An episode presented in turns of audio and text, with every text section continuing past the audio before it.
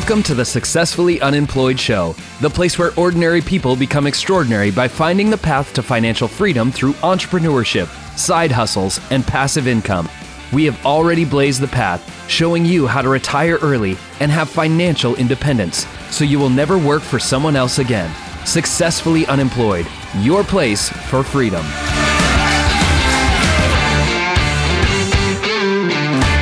All right, all right, all right. Welcome to the Successfully Unemployed Show. My name is Dustin Heiner, and I'm here to help you learn how to quit your JOB, your just over broke job, by having investments, by being an entrepreneur, having side hustles, and literally doing anything else to make money than working a just over broke job, working for somebody else. Now, when you think about it, if you are working for somebody else, you're getting a paycheck as you get a paycheck, you are going to be paying taxes on that. Now, if you calculate all the taxes that you will be paying in your life, you have you have property taxes, you have income taxes, you have sales tax, you have to register your car, you have taxes on your cell phone, you have taxes if you have a dog, even to get a you know to go fishing, you have to get taxed on that. There's taxes on everything, even if you or when remember it's 100% of the chance fact that you're going to die when you die, you get taxed as well. It's so horrible. There's always these taxes.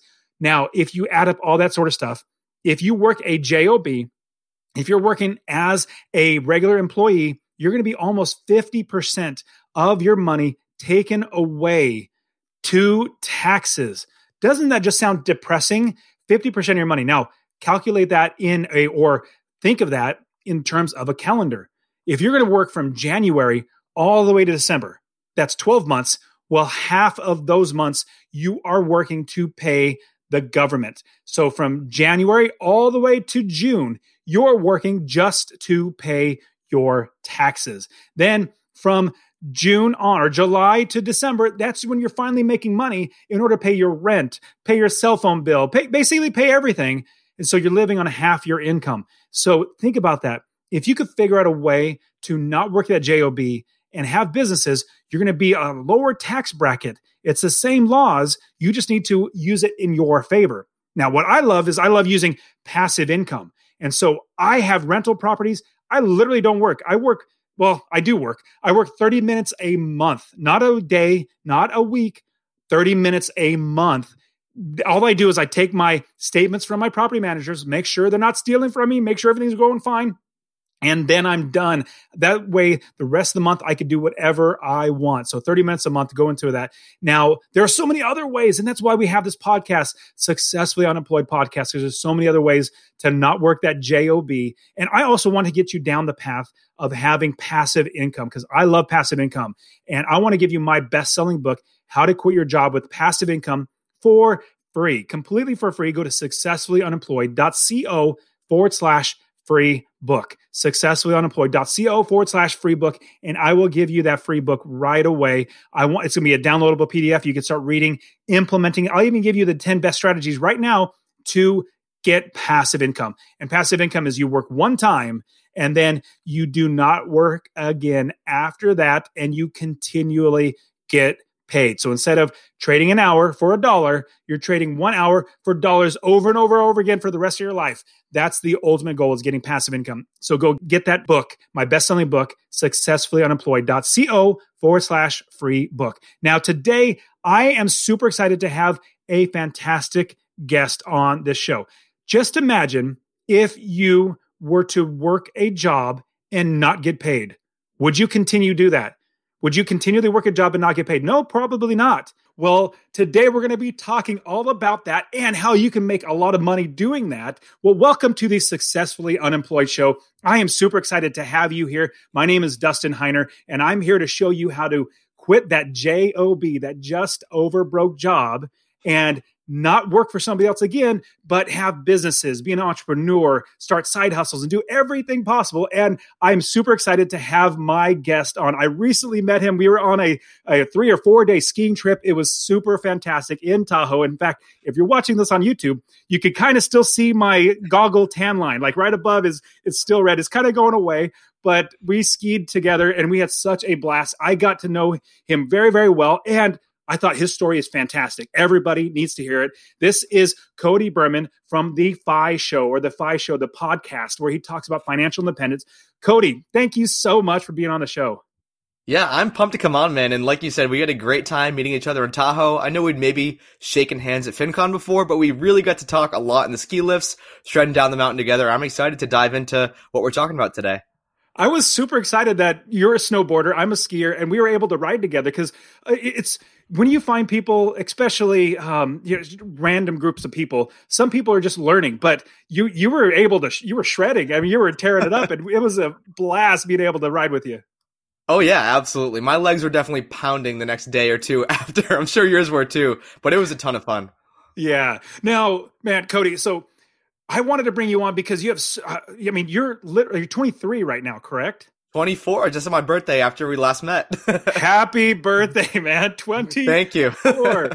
but you on top of that you quit you're almost you're 21 almost 22 or just turned 22 but you literally will never work a job again because you found how to make money outside of working a job. I mean, you have so many businesses, but let's get to how do you make money to provide for yourself, you know, provide for your expenses without working that job.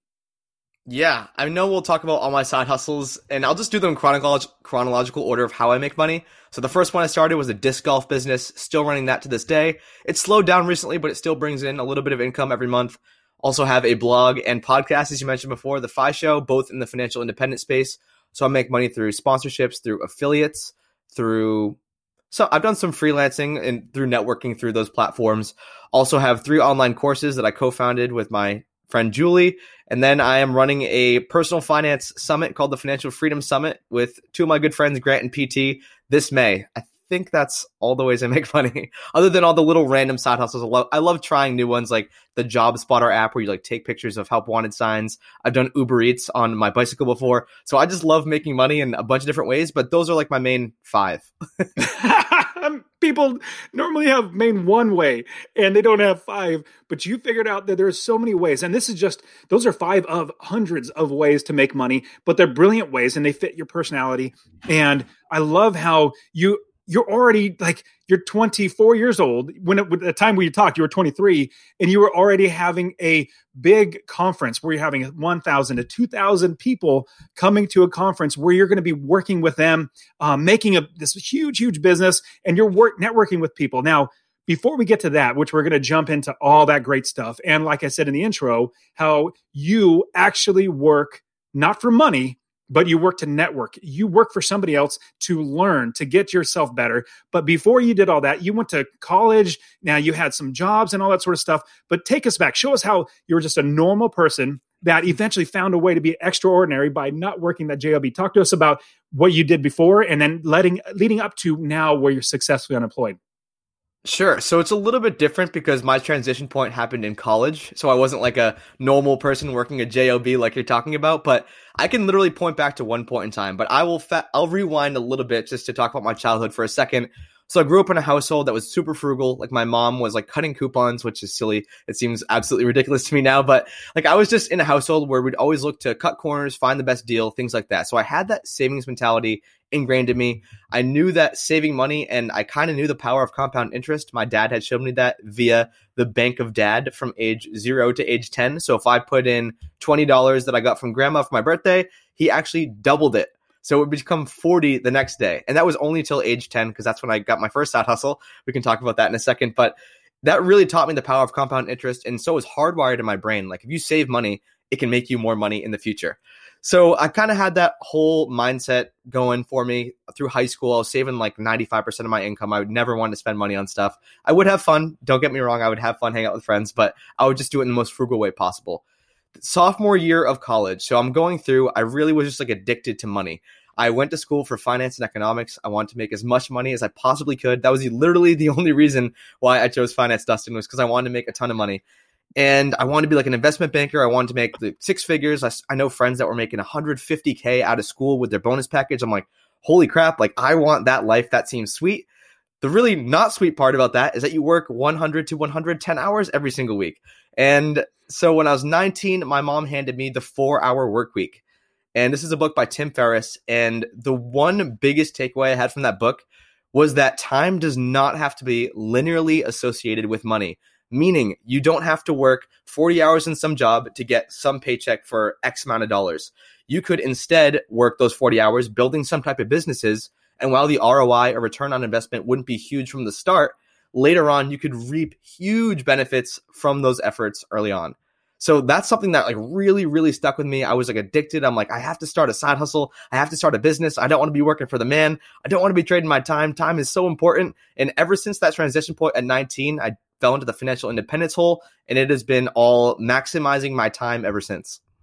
Man, maximizing your time. I, you're you're absolutely right because it's absolutely not necessary to make your time and money linear. Like you work one hour, you get paid for that one hour. You can do so many things to make sure that you don't do that, like passive income or creating bigger businesses where you impact a lot of people at one time, like the conference that you're going to be having coming up, this huge event where you're bringing a thousand plus people to an event, you work one time in that that um, you know hopefully obviously you're doing a lot of work the entire year, but you have one event helping a lot of people and you make a lot of money. So I love that aspect that you realized at a very early age, like a very very young age, that it's so much better not to work one hour and get paid for that one hour. Now from that I remember as we were talking, there was something. We're going to jump a little ahead to you making a disc golf. That's just fun that you made a disc golf company, like making discs, and that you know, disc golf is basically for nobody. If, if you don't know what this is, think of regular golf,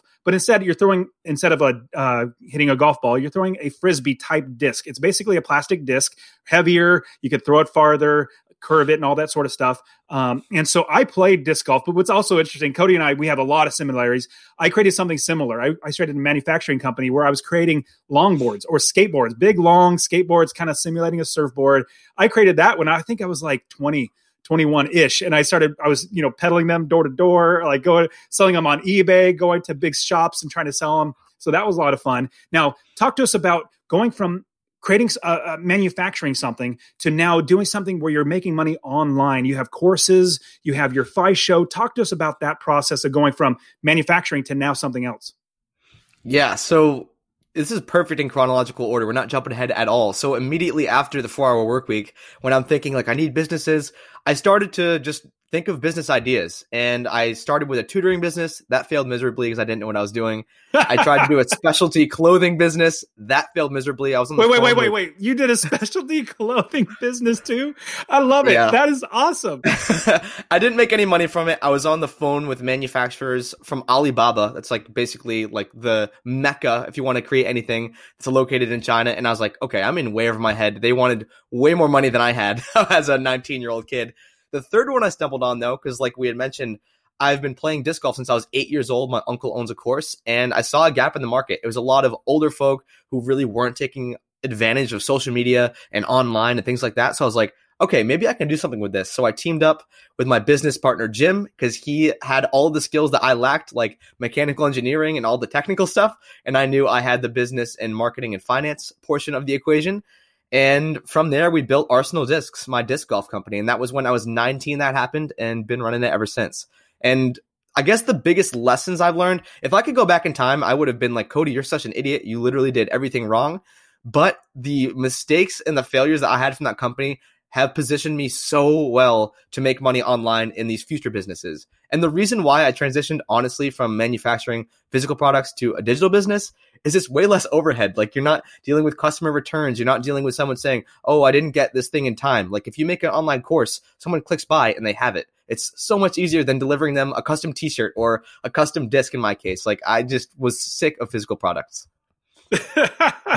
I, I completely agree. So I went into I had a retail establishment. I actually had a convenience store and a pizzeria, and I had employees, and I had to develop inventory processes and all that sort of stuff. It was so much work.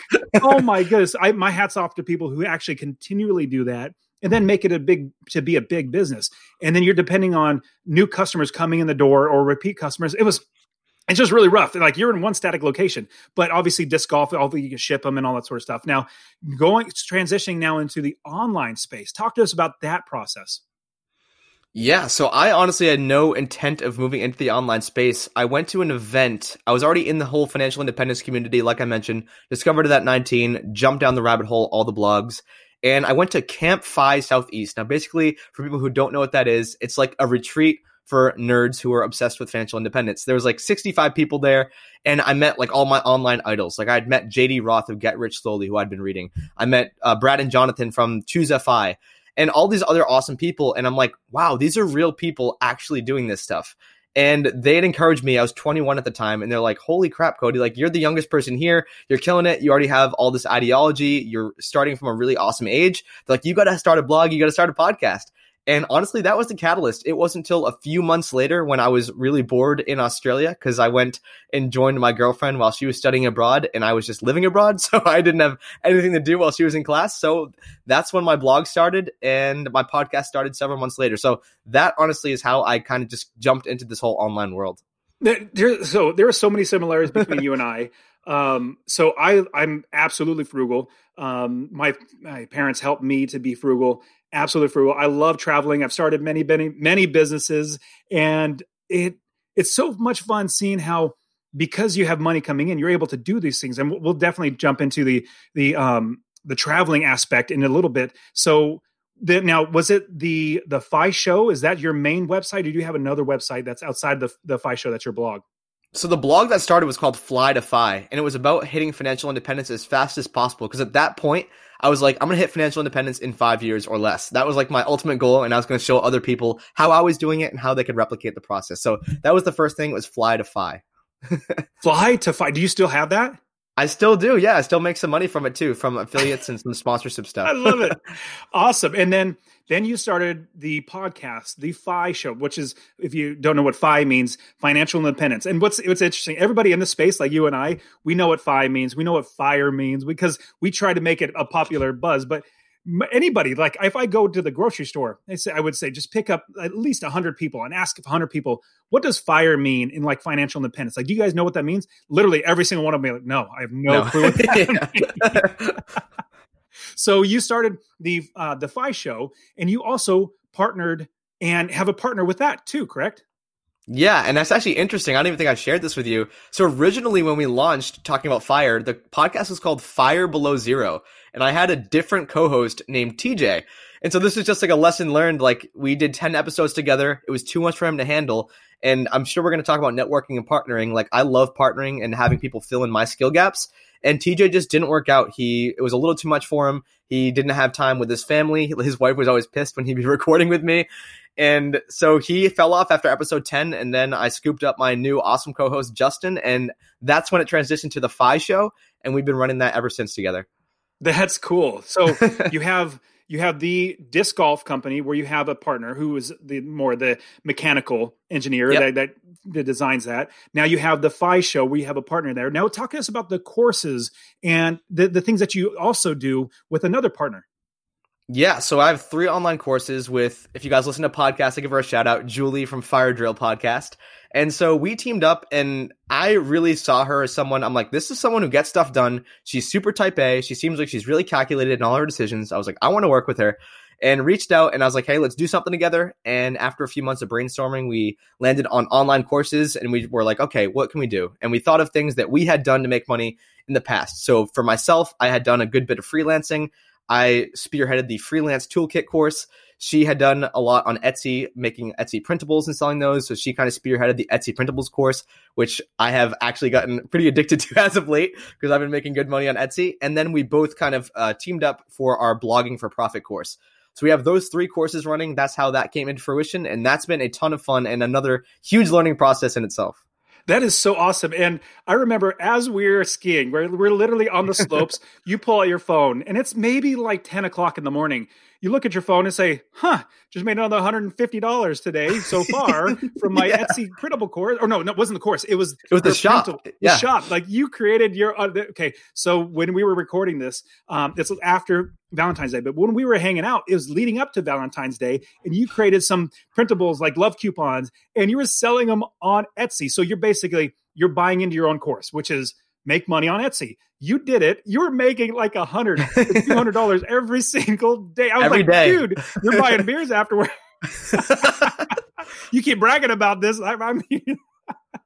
It was awesome, man. And Oh, never it's would great. I ever have thought that I'd be selling printables on Etsy. Like I thought Etsy was only for girls and I made all these Valentine's Day stuff. And like you said, yeah, I was making like a hundred or two hundred bucks Oh, a day for it. Four days in a row. I am so taking that course. I just I need to take that course so I can just put that out. So you have three partners so far. Now you have okay, the disc golf company, and you Mhm. also have the FI show. You also Mhm. have this these courses. Now it seems like you're teaming up with people that fit your that, that sorry that don't fit your own personality, your own like your skill set.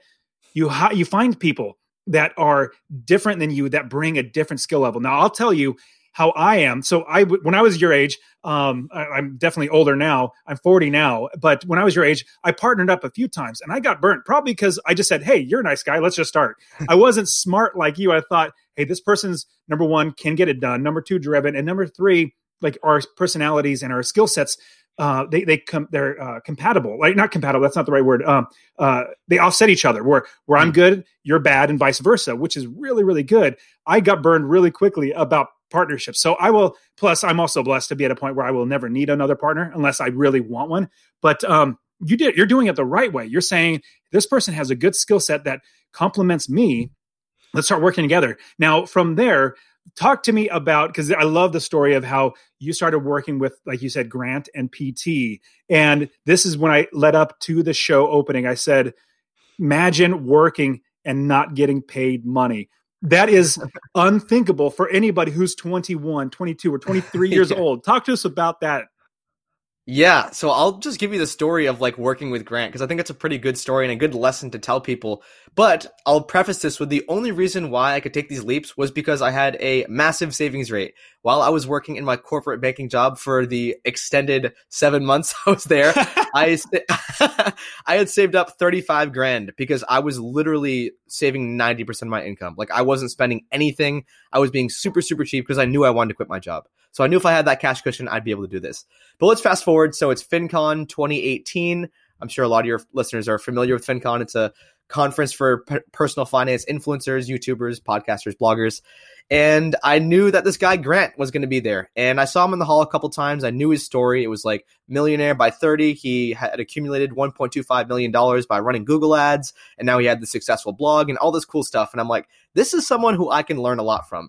He's not that many years in front of me. I was 22 at the time. I was like, this guy's eight years ahead of me, and he knows a hell of a lot more than I do. So I want to just kind of absorb and work with him. So I talked. We had an awesome conversation. We were both probably kind of drunk at the FinCon closing party. We talked for like two hours though. He thought the stuff I was doing was cool. I obviously thought the stuff he was doing was cool. I was so pumped up. I sent him an email the next day. I'm like, hey man, awesome conversation. I'd love to work with you in any capacity. Like, let me know. I want to help out. I want to learn from you crickets. he didn't. He didn't even. He didn't even open the email because I have this software that shows like whether or not people are opening my emails. He didn't even open it, and I was like, "Oh, great!" Like he just was playing that he liked me. He doesn't actually want to like work with me and think I'm cool or anything like that.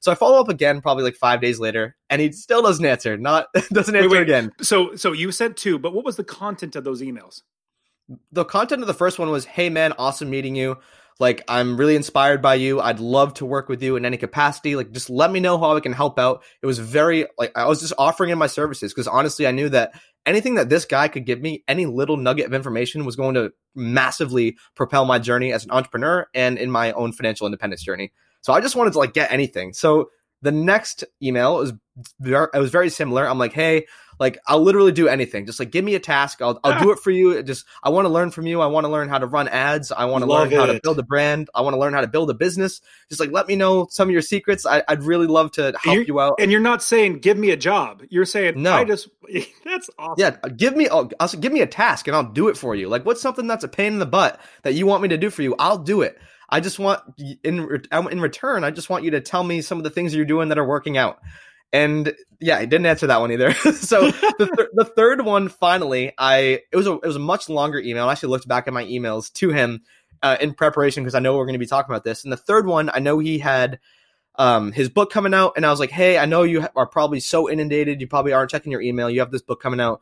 Like, hey, let me know how I can help with this launch process. Like, I know I don't have any experience launching books or anything like that, but I'd love to get the word out and spread wh- whatever. I thought I was like kind of well connected, which I definitely wasn't, but I wanted to help him out as much as I could. And he finally answered that third email, and he's like, hey man, I'd love help launching the book. He's like, I'm also needing help launching my book tour. You in? I was like, and it was like a two two sentence back email, like most busy people send. And I was like, yes, this is awesome. And we started working together. I was doing a bunch of stuff online for him. I did a couple rounds of edits for his book for the final edit, so that was cool. And then he's like, "Hey man, I need help on this book tour. Like I'm not going to be able to do it by myself. You want to come with me?" And I almost thought he was joking. I was like, "This guy's got to be kidding. Like he's going to just bring me on his book tour. We've met maybe three months ago. And he's like, no, I'm serious. Like, you want to come on the book tour with me? And I'm like, hell yeah. So, Absolutely. oh, yeah. Yeah. And so I ended up quitting my job even earlier than I thought I was going to. I was planning on staying there for a full year. I quit seven months in. And then one month after I quit my job, we hit the road and traveled around 33 states, 15,000 miles, and over 80 events on his book tour. that is amazing. If Grant would have said, "Hey, Dustin, do you want to come with me on a, on this book tour?" And I'm married with four kids. Like, hey, babe, I'm going to be gone for a couple months. that is so awesome, and it took you just reaching out and being okay with the person not responding, and being okay with mm-hmm. just a no. But you never know what's going to happen, and then you go on a was it how many how many like thirteen thousand miles something 15, like 15,000 miles. 15,000 mile yeah. road trip. So obviously you get to know Grant very, very well. You get to meet his people that are in his network. You get to obviously brainstorm with him. And now you're also working with him. You're not getting paid, right? I'm just going to clarify that. No, but I got paid in ways that were uh, far greater than money. Absolutely. Okay. So we have we've already recapped a couple or many businesses that you have. Now let's look at on this trip you're driving all around the entire country meeting a lot of great people. And i actually i'm bummed out. So you guys came into phoenix area and i i didn't go. I just either couldn't make it or something but i didn't i wasn't able to make it. That would have been fun if we would have met there when you guys were coming around. But there was one specific time that you were in i think dallas and you were with with grant and then you met pt or uh, philip taylor who is the founder of fincon. Talk to us about that process and then starting a whole brand new company now where you're a third owner of this new company yeah, so actually, it was kind of a mismatched timeline here. So we didn't even have the idea of the conference when we were in Dallas with PT. We were just meeting up with one of our regular book tour locations. There was about 20 FinConners there, super fun. Met up at a brewery, and we hung out. Like we we actually stayed at PT's house. He was super kind to let us stay over, and that was also an awesome part of the book tour was meeting all these different people and people just letting us crash in their couches or in their guest rooms or whatever. But it wasn't until we were driving from Calgary down to Montana it's a 12 hour drive. And so we are just talking the whole time. Obviously, sitting in silence isn't very fun for 12 hours. And we're like, okay, he's like, I have the book, I have a blog, I have a podcast, I have courses, I'm doing all this stuff. How can we take this to the next level? How can we reach the people that I'm not already reaching? And so we're brainstorming, and then finally we're like, a conference. That is the thing we have to do. And so we just thought of an idea, and we're like, okay, we're going to do this thing. We're going to name it the Financial Freedom Summit. We're going to have all these different speakers come and we're going to get as many people as we can get to come and just tell them about financial freedom, about financial independence. And hopefully these will be people outside of like the typical people that consume these type of podcasts and these blogs and things. We'll try to get outside of that typical market. And so after we had that idea, we just kind of hit up PT for some advice on like running a conference. Honestly, that was the only reason we hit him up. We had no idea that he'd want to partner. We're like, hey, PT, like we're starting up this conference. Like, just to let you know, it's not in competition with FinCon. FinCon is business to business. We are doing strictly business to consumer, but we'd love some tips. Like, can you just share what your process, how FinCon works, how we can maybe get a leg up on people who are just starting out a conference that don't have you as a resource. And so we were back and forth with him for a couple weeks, and probably a month in after him, quote unquote, consulting us, he's like, you know what? This seems like an awesome opportunity to grow my brand. And it's something that I'm not doing, reaching the people instead of just the content creators. And he's like, I'm in. And so since then, I think that was probably May or June. We have been a trio and we've been working together ever since in the summit. So you have. from not getting paid, working for somebody completely for free, do, traveling the entire country with him, as well as brainstorming, learning, getting networking, all that sort of stuff. You probably met so many people you probably would never have met, or you know, relatively. But then now you have a big company. Like for successful employed, I would, I think the end goal is to have eventually a conference where we bring every way possible to be, you know, successfully unemployed. I'd love to eventually do that, but that's like many years down the line. Now you've already from like May, June of last year in 2019, now the conference is in May of this year, 2020. And so now you have from working for free, you're now third partner in a brand new company that's going to eventually be like right now it's already getting big because you already have people coming in. But imagine five years from now as you get more and more people getting into the conference you more get more affiliates like just everything. You i just blown away working for free to now having an amazing company on top of the other amazing companies that you have. It's just breathtaking to see somebody so young and saying there's another way to do it rather than working at job love it man and i appreciate it. One thing i do want to clear up just so people like how is Cody not bleeding money this whole time? So I didn't get paid, but Grant did pay for all my stuff, like food on the on the road tour. Anything we had to pay for, Grant paid for that. So I just want to clear my name there in case someone's like, that's not accurate or whatever, because I know people have heard me share this story before. But yeah, man, well, it's it's been a wild ride. that's I mean, shoot, if somebody's gonna work for food, I'm like, yeah, I'll pay for you. Yeah, come on, yeah. come with me. Yeah. Especially for three months. Like you're giving three months of your entire life. Okay, so talk to us about now the idea of partnering and and remember i'm a, i'm coming from a place where i didn't have they were good people. Like my partners were good people um, love them still love them it's just it wasn't a match. It wasn't really well working out because um, either i was doing all the work or i felt like i was doing all the work um, and you know basically getting half the profits or whatever it might be. Um, talk to us about how to find the right people that fit our either our personality or match where i'm weak they could be strong yeah, so going back to what you were saying when you were making bad partner decisions early on, like that's kind of one of my first feelers is like, could I drink a beer with this person? Do I actually enjoy their company and hanging out with them? Because if I don't, even if they're the most talented person ever, I do not want a business with you. like that is not a person that. I want to be interacting with. If if I can't sit down and have a beer with you on a Friday, like I don't want a business with you. Next, usually the people I work with, I am vetting heavily, like in the background without them knowing for usually a couple months, like stalking them, seeing what they're doing, making sure that this is someone I really want to work with. Like, what's the quality of their work? Are they someone who's honest? Are they someone who's, oh, looks like my, can you still see me, Dustin? I can. Okay. I, I can. Okay. Sorry, my screen like went black for a second. Yeah. okay. Um, making sure there's someone that I want to work with and most okay then after i do that whole process after there's someone i want to have a beer with there's someone who i can tell they have a solid process then i see okay is this someone who can fill in my skill gaps? And that was really tough for me from the start because i'm a very proud person very type a and i never i hate admitting that someone's better than me at something and i hate being worse at something than other people. I'm like i'm super competitive. But that has been like an instrumental thing. So with that first business the disc golf company I have no idea how to create a CAD file or computer aided design. I have zero clue and I don't want to learn that at all. I don't have SolidWorks experience or anything like that. So I partnered with Jim, who is really good at that. He makes missiles for Lockheed Martin. So I was like, okay, this guy knows what he's doing. Again, going to the proof in the pudding. He, this guy, he has his stuff together. I knew him actually from high school and middle school. So he's a good guy. I, would I'd hang out with him, have a beer. Check, check.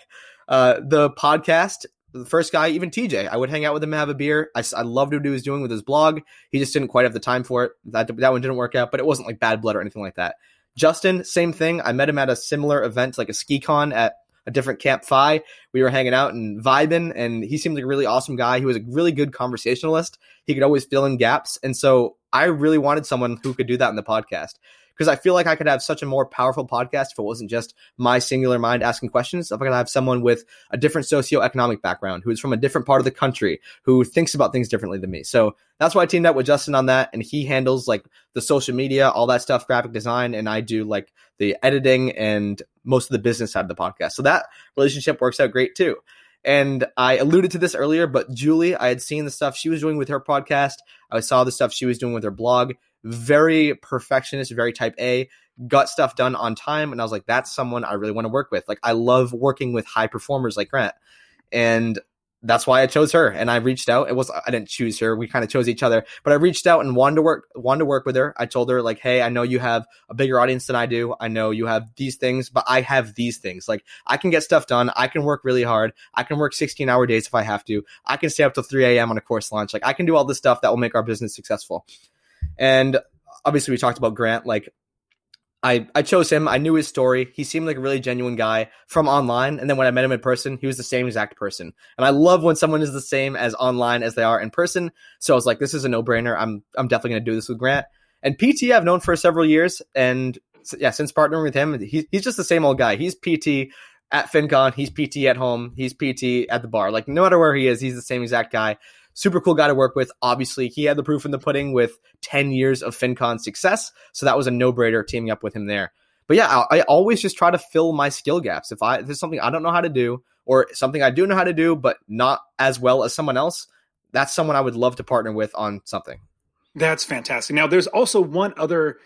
It's not necessarily a like a, a full blown business, but it's it's also like a business is where you make money that you told me about. We were right on the slopes, and all of a sudden you say, you know what? I'm also I'm also um, a hard money lender. Basically, I'm, oh, I'm I forgot about lending that. money out, and I'm making money. Talk because most people listening to this be like, "What is hard money? Like, is that like Jimmy the Wolf that gives me money, and if I don't pay him back, he's gonna break my kneecaps?" Like, you don't seem like a knee, kneecap type of breaker type of person. But talk to us about that, about that. Like, you saw an opportunity there as well.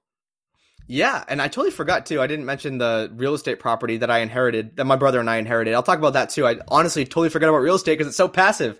Master passive income over here. There you go. but yeah, so I met this girl. I'll leave her unnamed just for the sake of the podcast because we probably shouldn't be talking about our deal online with numbers and stuff. But I met this person through actually my cousin, and then she came to FinCon last year. We've been super good friends ever since. And she does real estate investing in Indianapolis, and she was looking for a partner to invest with her. She didn't want to put the capital down. And so basically, as a hard money lender, I just fronted her the cash. Houses are pretty cheap in Indianapolis, so I'm not shelling out like $500,000 or anything for a house. But I gave her money for an investment property. We bought it outright in cash. And then she has a basically a personal loan to me. So I'm acting as the bank to her. And anyone, like anyone can do this. You can, as long as you have good contracts, make sure you have solid contracts if you're working with people you don't know. But as a hard money lender, basically you're just acting as a bank. So if someone needs $100,000 for an investment property, you give them $100,000. And the cool thing as a hard money lender, as you guys probably know, anyone who's in real estate at all, you could expect mortgage um, insurance uh, interest rates to be like you know three and a half to five percent maybe with hard money lending, you're getting like 8 to 10% on these deals. So you make a lot more money, but again, it's riskier and you're not a bank. You don't have millions of dollars of capital to expose uh, to dispose of. I mean, and yeah, so that's how that kind of came into fruition. She had a really, again, she had a track record. She had already done this with six other properties. She had a she had a history of it, and I was like, I feel really comfortable doing this. We're friends, and so let's let's jump into it. And so every month, I'm going to receive a little, basically, an interest stipend from that loan, and then in six months, when she flips the house, I will get my loan back. Man, so that's seven businesses. You got your rental property, and I know you're going to eventually be thinking going down the route of getting more properties because, like you said, it's so passive. You kind of just, oh yeah, that's right, I have that. I forgot, yeah. and then you have potentially the ability to continue doing the lending if you want to go down that route.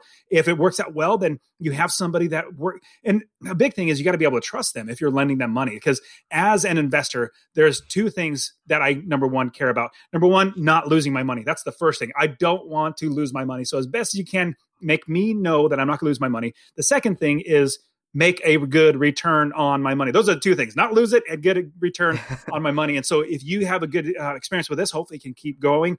But man, you have so many. I'm going to say you have so many juggles. Or sorry, yeah. so many balls that you're juggling. So many things that you're juggling. How do you? Make sure you keep it all organized, or uh, is it just like, hey, because I know guys like us, you and I, not a lot of people are like us. Like we have a huge capacity to do a lot of things at one time. Like it's just way our brains work. Not everybody's like that, but at some point it might be a diminishing returns where you have too many things and there's too much on your plate. Do you hire out? Like, what are your thoughts about getting too many things or making sure you're staying in your capacity?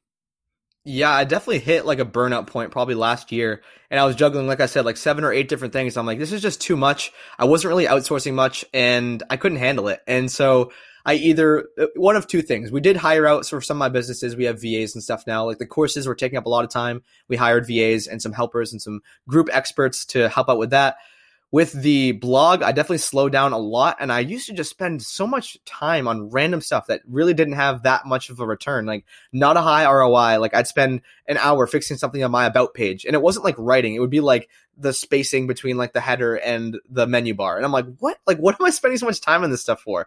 Same with the podcast. I'd be spending so much time on random little things. And I definitely spend a lot of time now. Like I'm super anal about editing and I'm editing out like everything. I know. Well, we you need to hire that out. I mean, just I do too. I definitely need to hire that out. But you and I, guys like us, number one, we're frugal. Number two, we're high capacity, yeah. and number three, we think we could do it. Like, like, like I'll just do it. Like, yeah, I'll just. So we it. need to get past ourselves. Yes, absolutely. We, you and I both need to hire that out. So yeah, so you had a burnout. I, I interrupted you, but you had a burnout. Now you have these ideas of so so much things that are on your plate. How did you get to being burned out?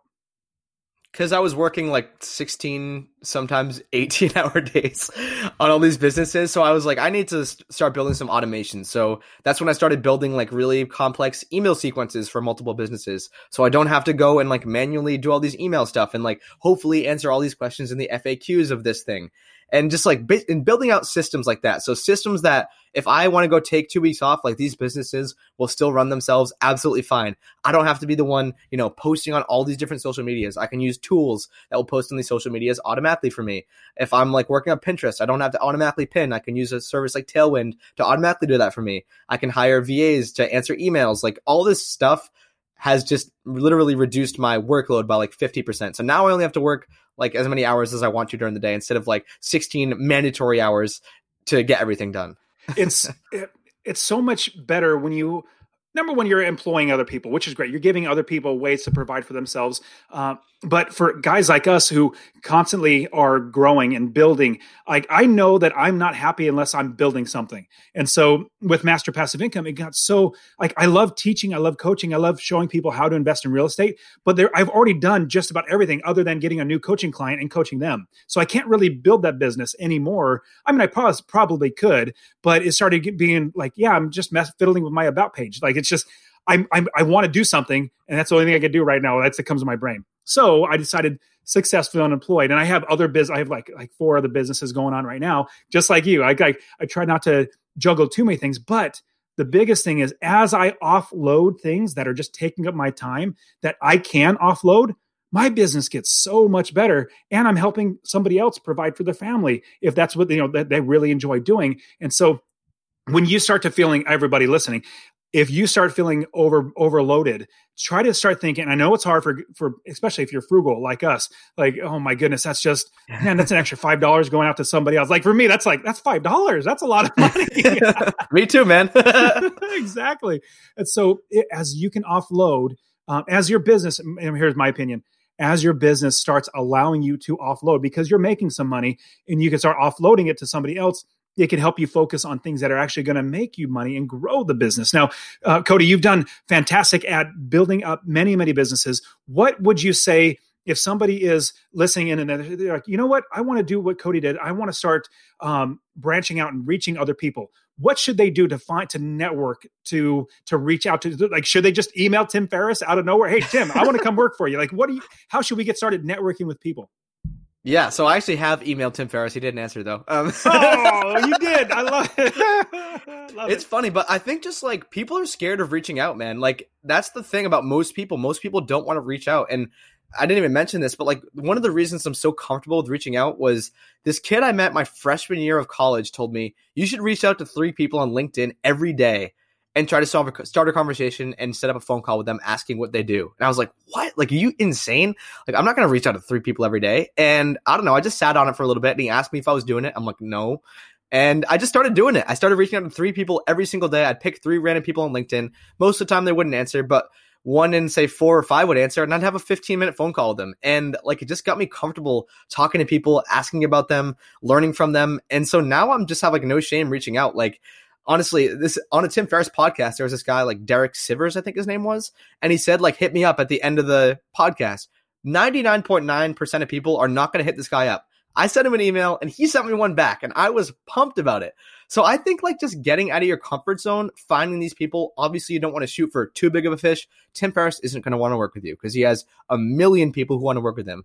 But if there's someone who's a year ahead, who's five years ahead, maybe I don't know, maybe maybe that's the max who ahead of you in X or Y space that you're in, like that's a person you should hit up. That's a person you should offer some free services to. Like, hey, I want to learn from you. I'll do X, Y, and Z, like whatever your skill set might be. And I think that's like one of the best ways where you can learn and start to make connections. And then the second best thing, not going the mentor route, but just like just do something. Even if you suck at it, even if you're terrible. Like I've had so many failures. We've been highlighting my successes this whole time, but I've had so many projects within these businesses that have failed. I've had other businesses that have failed. But these failures are literally why I'm so successful today. It's because I know how to fail, I know how to learn from those failures, and I know how to leverage the skills that I gain from those failures to have future successes. So I think those are like the my number one tips for people who just like want to be successfully un- unemployed. They want to start a side business. They want to quit the job, the just over broke job. Absolutely, man. And I, I love that that idea that as you are just reaching out to people, you're getting that muscle of doing that. Like you get you get past the fear. You know, after you've emailed or reached out to like maybe 30 people on LinkedIn, it's like no brainer. Oh, yeah, no here's brainer, another yeah. one. and you get used to that, which is great. That's that muscle that you get to work on. And I've said this before, and I'll, if if Warren Buffett ever takes me up on this, I will absolutely do this. I will pay Warren Buffett ten thousand dollars a year, or maybe a month. I'll pay him ten thousand dollars for me to come work for him, because what I would learn just by working for him and the networking and all that sort of stuff, I would literally pay to be there because of we we need to stop uh, thinking that we work to make money, work to earn money. We want to stop earning money. We want to start making money where it didn't exist before because you started a business and now you're making money. So I love that. Now, what's your thought about conferences because i know for my business so master passive income and i thought i think i started in like in 2015 2016 like a tail end of 2015 2016 is when i really started it. And i was just you know blogging i was writing a couple things not really doing anything. I had no clue what i was doing. I was learning from some podcasts and blogs and stuff like that and wasn't really doing anything really well. But then i went in 2017 to FinCon the financial bloggers conference that you and i uh, met at and from there i started networking with people. Now i'll pause that idea that I had been going to conferences many, many times before, but it was for my job. And I worked for the government. It was horrible. These conferences were horrible. The people were great people, like good people in general. I just had no cares about what they were talking about. They were uh, sad to say, just government mentality. Like uh, I'm a doer, and so I just did not fit in there. So I would go to conferences and literally just like go to the session, sit in, and then go right back to my room or go do something else, just not talk to anybody else. And so I almost took that going into my first conference for my business. And then I met one person in one of the sessions. He said, Hey, you got to come meet, like, um, sat next to this guy, told him I did real estate. He go, Oh, you do real estate? Yeah, you got to meet my boy. And we walked out. He introduced me to somebody. And that was my first session, the first everything that got me realizing networking is where everything is in. So talk to us about networking at conferences or things like that. Like, should we get out of our shell at conferences, even if we're an introvert? Absolutely. Yeah. The reason why I go to FinCon is not for the sessions because I'm much more of an interactive learner. Like if I sit in someone's session, maybe I'll get one or two nuggets. And I'm taking notes on my phone, whatever. I like, I'd rather sit at home with a virtual pass and like write stuff down and implement the strategies people are talking about. The reason why I go to conferences is just like you said for networking. If I can shake a hand with someone, if I can have a beer with someone, if I can talk shop with someone in person, that is so much more of a powerful connection than hitting someone up on Twitter or sending them an email. Well, that's an okay alternative if you don't have any other way to communicate with these people. Like that in-person thing is so powerful and so many of these business ventures have been made from you know having that handshake having that drink having that conversation whatever it might be that kind of just loosens you up a little bit because you don't know someone over the internet. Like you don't know their intentions if they email you. There might be some scammer or some person who's just like a creep and trying to get close to you but when you meet someone in person, you have a really you have a better gauge of the type of person that they are, and then you can decide, okay, is this the type of person that I want to work with? And hopefully, you are the type of person they want to work with. So, hundred percent, like local meetups. It doesn't have to be a huge conference. You can go to a local meetup. You can go to a mini event that has like fifty people. Maybe it's a little regional meetup, or you can go to some of these big conferences. There's always someone who knows more stuff than you that can help you in your business, no matter where you are. Yeah, I completely agree with that. And the first year I went to one conference and it was 2017, went to FinCon. I was like, man, that helped my business so much. And so I said, you know what, next year I'm going to go to two conferences. So that was 2017, 2018. I think I went to, no, I just went to FinCon. I just went, so two years in a row, I went to just one conference. And then 2019, I was like, man, every time I go to a conference, my business get better. And so 2019, I went to like three conferences and now it's 2020. I think going to like four or five conferences. In fact, I'm also doing this. So there's another conference called Social Media Marketing World. At the time we're recording, it's going to happen in like a, two weeks away. I went there last year, and it, the conference was fantastic for people who are not like me. Like if you're social media, if you love social media, which I'm not a big fan of, I, I, am okay with it. Um, but they love that, and I just I went there to try to learn. But what I did was I also hung around FinCon people. I met, I networked with other people. So that started me going down a path of learning more people or meeting more people and networking. And so this year, instead of paying a thousand dollars to go to that conference, I'm literally crashing the lobby. Like I'm just going to go hang out. I'm flying to San Diego. I have a friend of mine that I met at networking again. Uh, I met him at FinCon two years ago. We became an, we're in a mastermind together. I'm like, hey Mike, I'm going to be in San Diego. Can I come crash at your place? Like I'm going to sleep on your couch. Like, yeah, come on. And so we're going to be crashing the uh, the lobby together because the networking is where like the, the business is at. That's where the money's at. Because as I talk with somebody, and I completely agree if I sit in a session, I might take one or two with maybe one thing away. Maybe, yeah. And actually, yeah, and apply that. But when I'm sitting down talking to somebody just like you, like I've learned so much just by talking to you. Everybody I talk to, I can learn from because I, we're bouncing off ideas. Like this is what I'm doing. How are you doing it? And what's different? And we help each other out. And so there's a friend of mine that I met at FinCon. He said that all the best business. All the best things for your business happen after 10 p.m. at a conference because that's when people are relaxed. That's when people are like, I'll help you out, blah, blah, blah. And you get to know each other better. And just like this, like you and I were on um, skiing, I said, you know what, Cody, you're an awesome dude. I want to have you, people need to hear this. Like everything you're talking about, you need to come on the show. And so everything like that. Now, from talking about conferences, is there any other ideas that you can give us to get out of our shells get out of our, like our own comfort zone to now reach out to um, to start another start a business or start with something else? Is there anything else that we should know? And so is this specifically within personal finance or just like business in general? Everything in general I think another thing that's important is like just creating something. And this doesn't have to be like, okay, I'll, I'll, try to elaborate.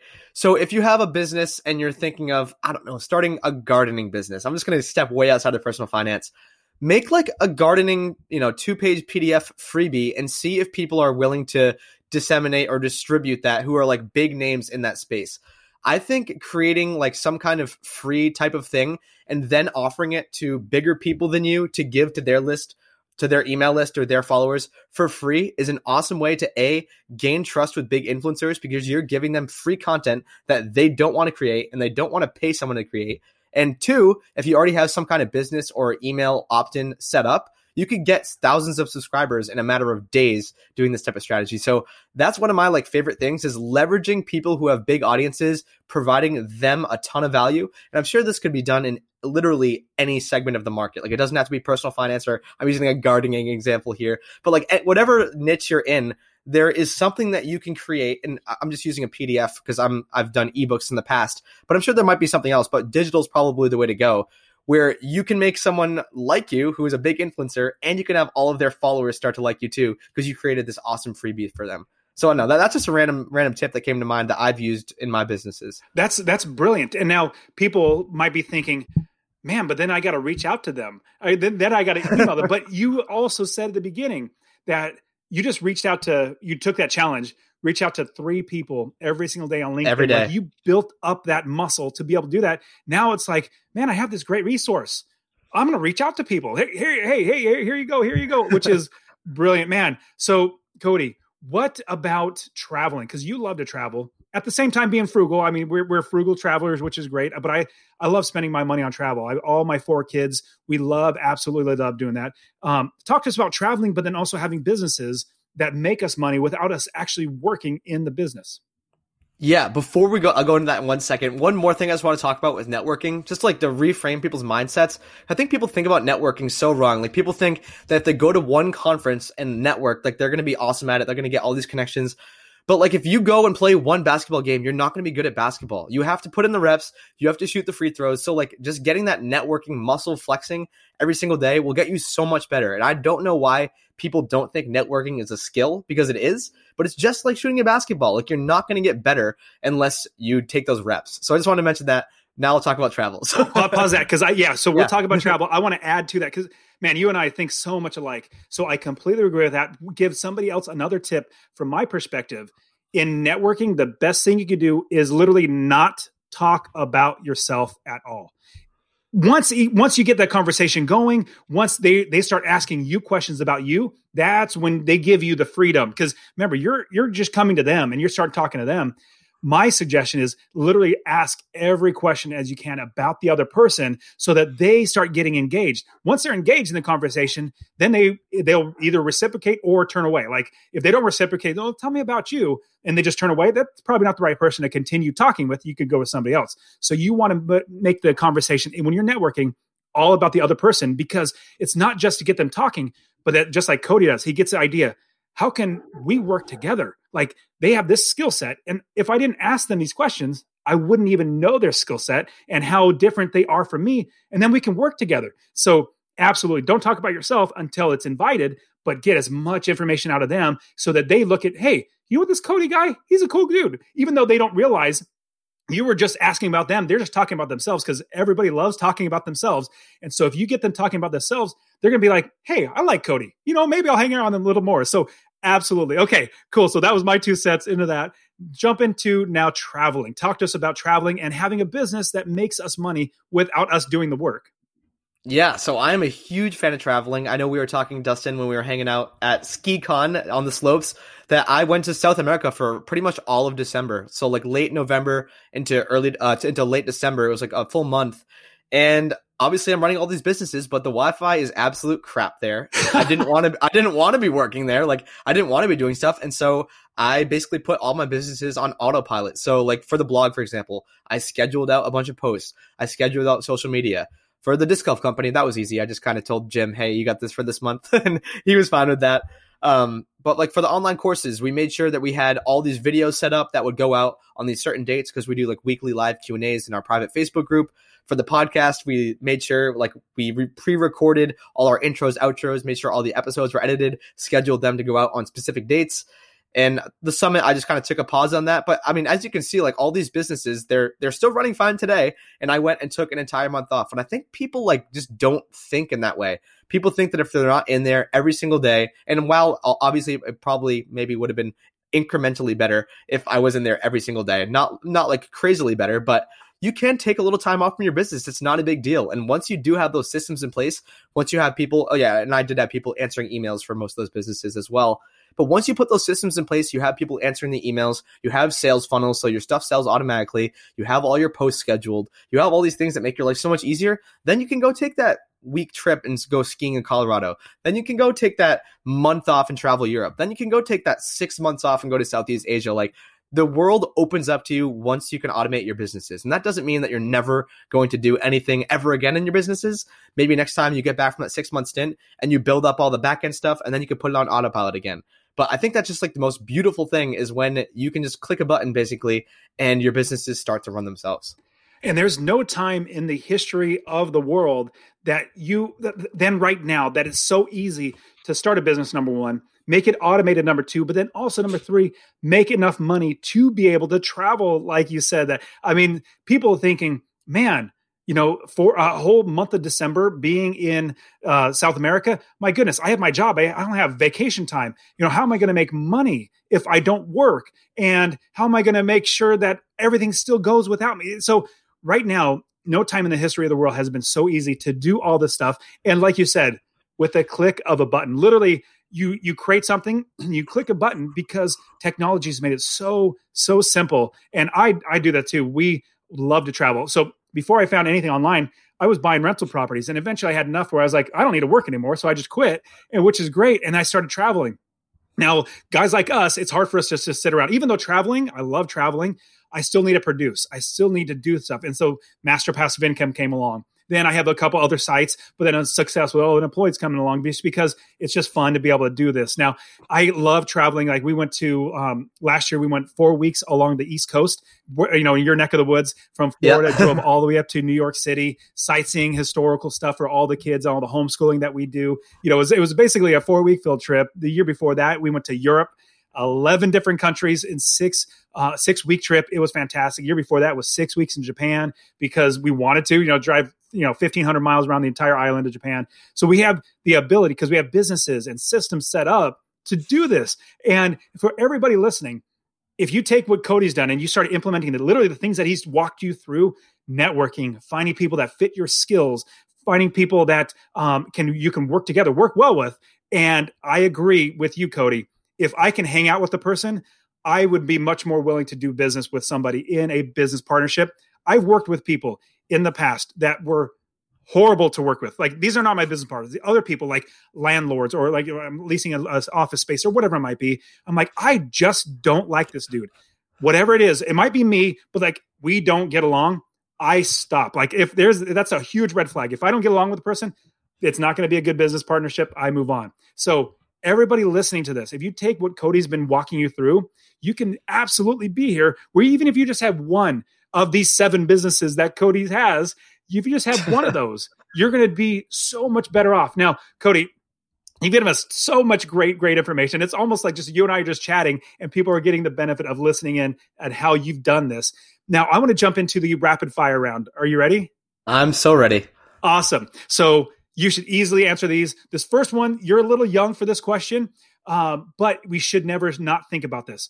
So after 40 plus hours a week, quitting that job, you know 40 plus 50 60 hours we have a little more time. Obviously you and i are doers so we have a little less time because we're always doing but hopefully we can give back. Hopefully we can serve other people but that eventually leads into a legacy.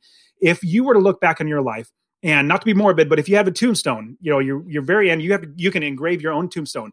This is what you need to remember cody berman has. What would it be written on there? Might be a long-winded tombstone but I okay, the way I'll, I'll say it, I don't know if I can think in tombstone language right now, but I just want to I want to influence or impact as many people as I can in whether it's a financial way, a health or physical fitness related way, a mind and psychological way. Like I just want to help people get to the next level of their life in any of those capacities.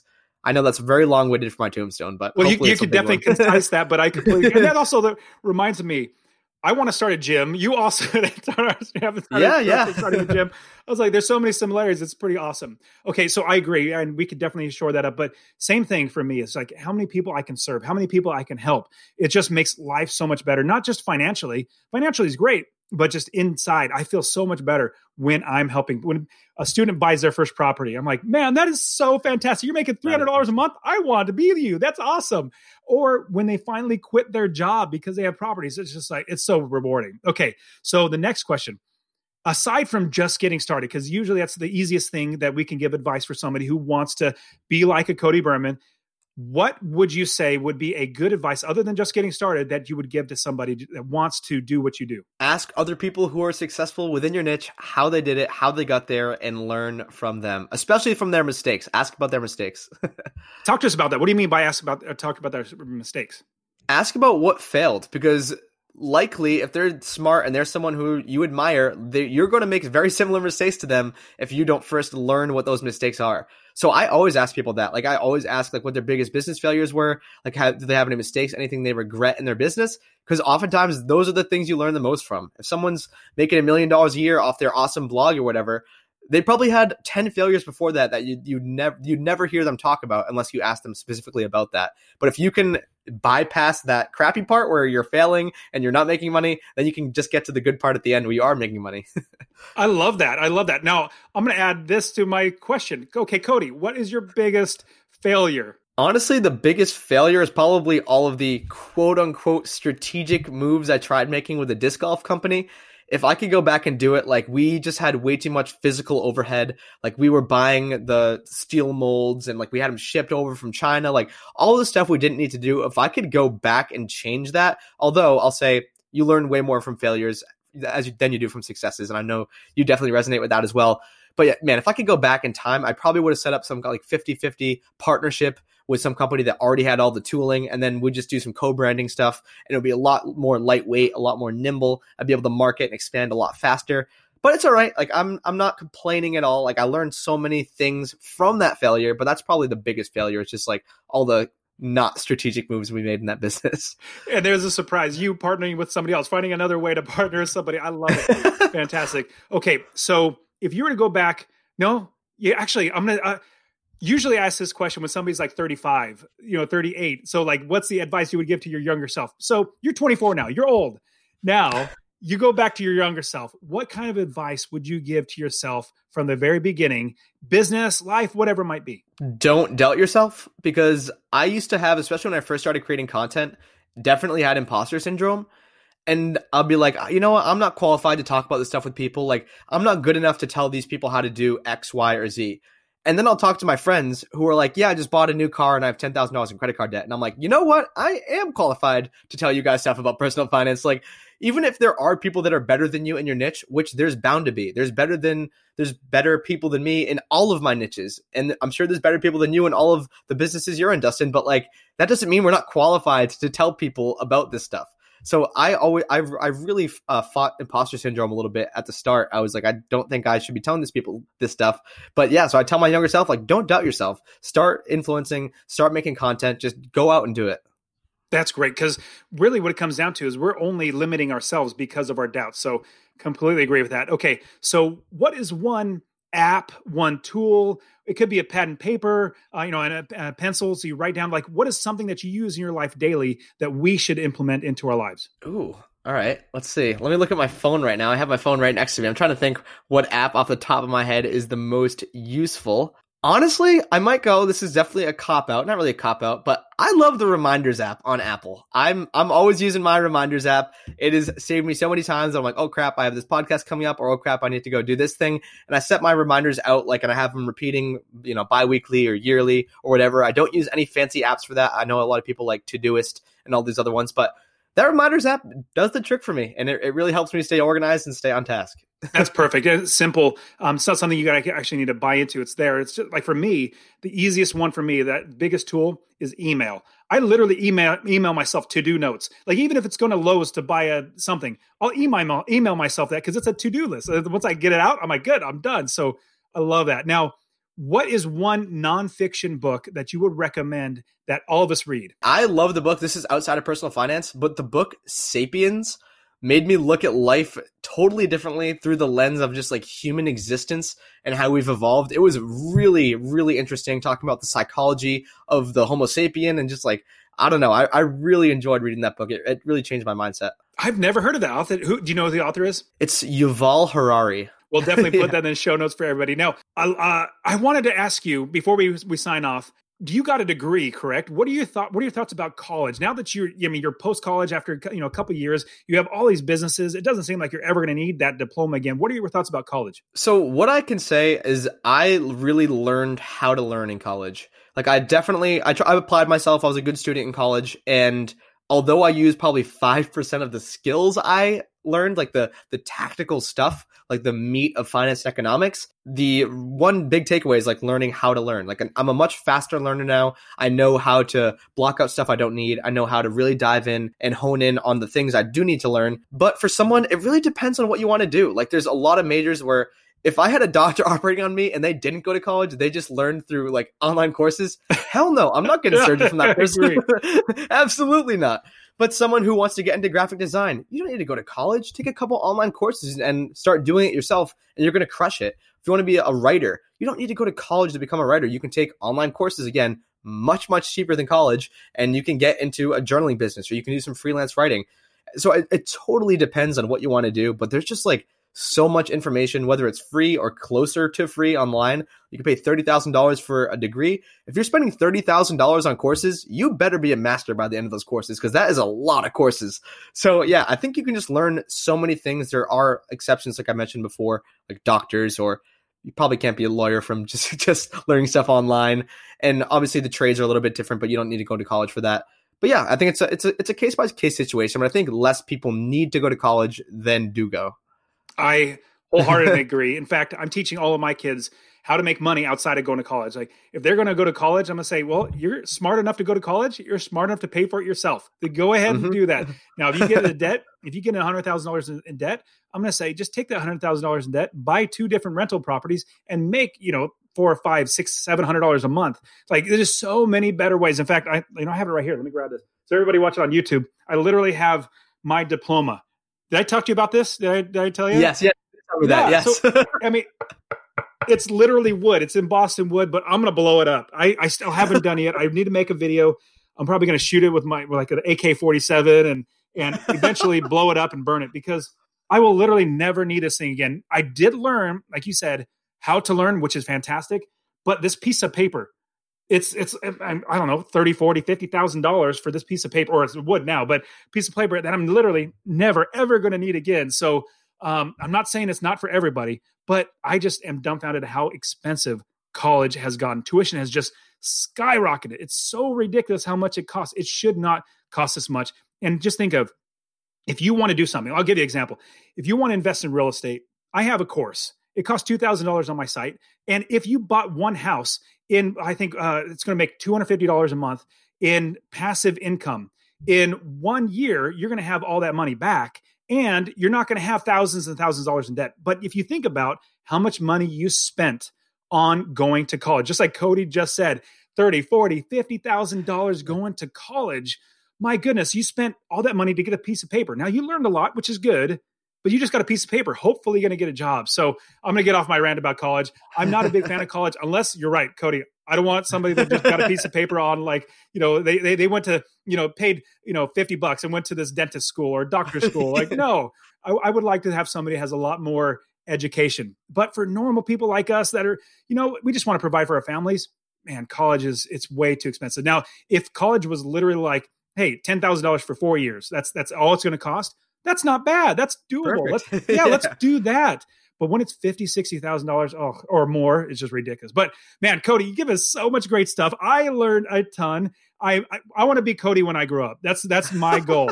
so, Cody, everybody wants to know how to get a hold of you, what they can do to, to either find you. I mean, they're going to actually be like, you know what? I want to email Cody. I want to. I'm going to email him see if he's going to let me work for him for free. But how can they reach you? How can they listen to and know more about you? Yeah, so I guess the first place I'll point people is my podcast, The FI Show, since all of you guys are listening to this awesome podcast, Successfully Unemployed. But you can hit me up on any of those. Since we're kind of focused in the personal finance space here, probably best to either hit me up on my podcast or my blog. So the blog is Fly to Fi, podcast is The FI Show. But if you hit me up on any of my other businesses, that's fine too.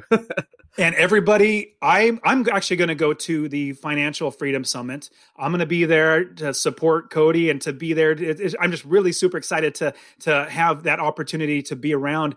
Um, and Grant also has been on the podcast as well, so he's another great guy. PT is going to be there. Really, really great people. And so I'm gonna I'm gonna actually jump past everybody and put this. Usually, this would come out after the um, uh, Financial Freedom Summit, but I'm going to put it out before so that hopefully people can hear this and say, you know what, I'm going to go to the Financial Freedom Summit. I'm going to meet Cody. I'm going to try to say, hey, Cody, can I come work for you for free so that I can be like you? I, uh, man, I'm super excited. Cody, you've been fantastic. You give us so much great information. Thank you so much for being on the Successfully Unemployed show. Thanks for having me on, man. It's been a ton of fun being on the show and being successfully unemployed. awesome, man. You take care. Well, I could continually listen and talk to Cody for a very, very long time. We went like, oh, basically over an hour, and I still had so many more questions, but we had to wrap it up. Cody's a fantastic guy. His perspective on how to make money and how to partner with people, how to network, and how to just get out of yourself and get out of your own comfort zone is so breathtaking that and it's, it's, it's such a relief for me to hear because most people don't do this. Most people don't realize that you can do this. You can work for free but get paid so many other great ways than getting paid for that hour. Now, remember, get my best selling book, How to Quit Your Job with Passive Income. Get it completely for free. Go to successfullyunemployed.co forward slash free book, and I will also put that in the descriptions. You guys are fantastic. Thank you so much for being here with me. Hopefully, you got so much out of this conversation, just like I did with Cody, seeing how to be successfully unemployed. Okay, you guys are fantastic. I will see you next time where I interview another fantastic business owner, investor, entrepreneur, side hustle expert, and all those other different ways so that you do not have to work a job and then we are giving you the ideas and teaching you how to do it as well. All right, guys, I'll see you next time.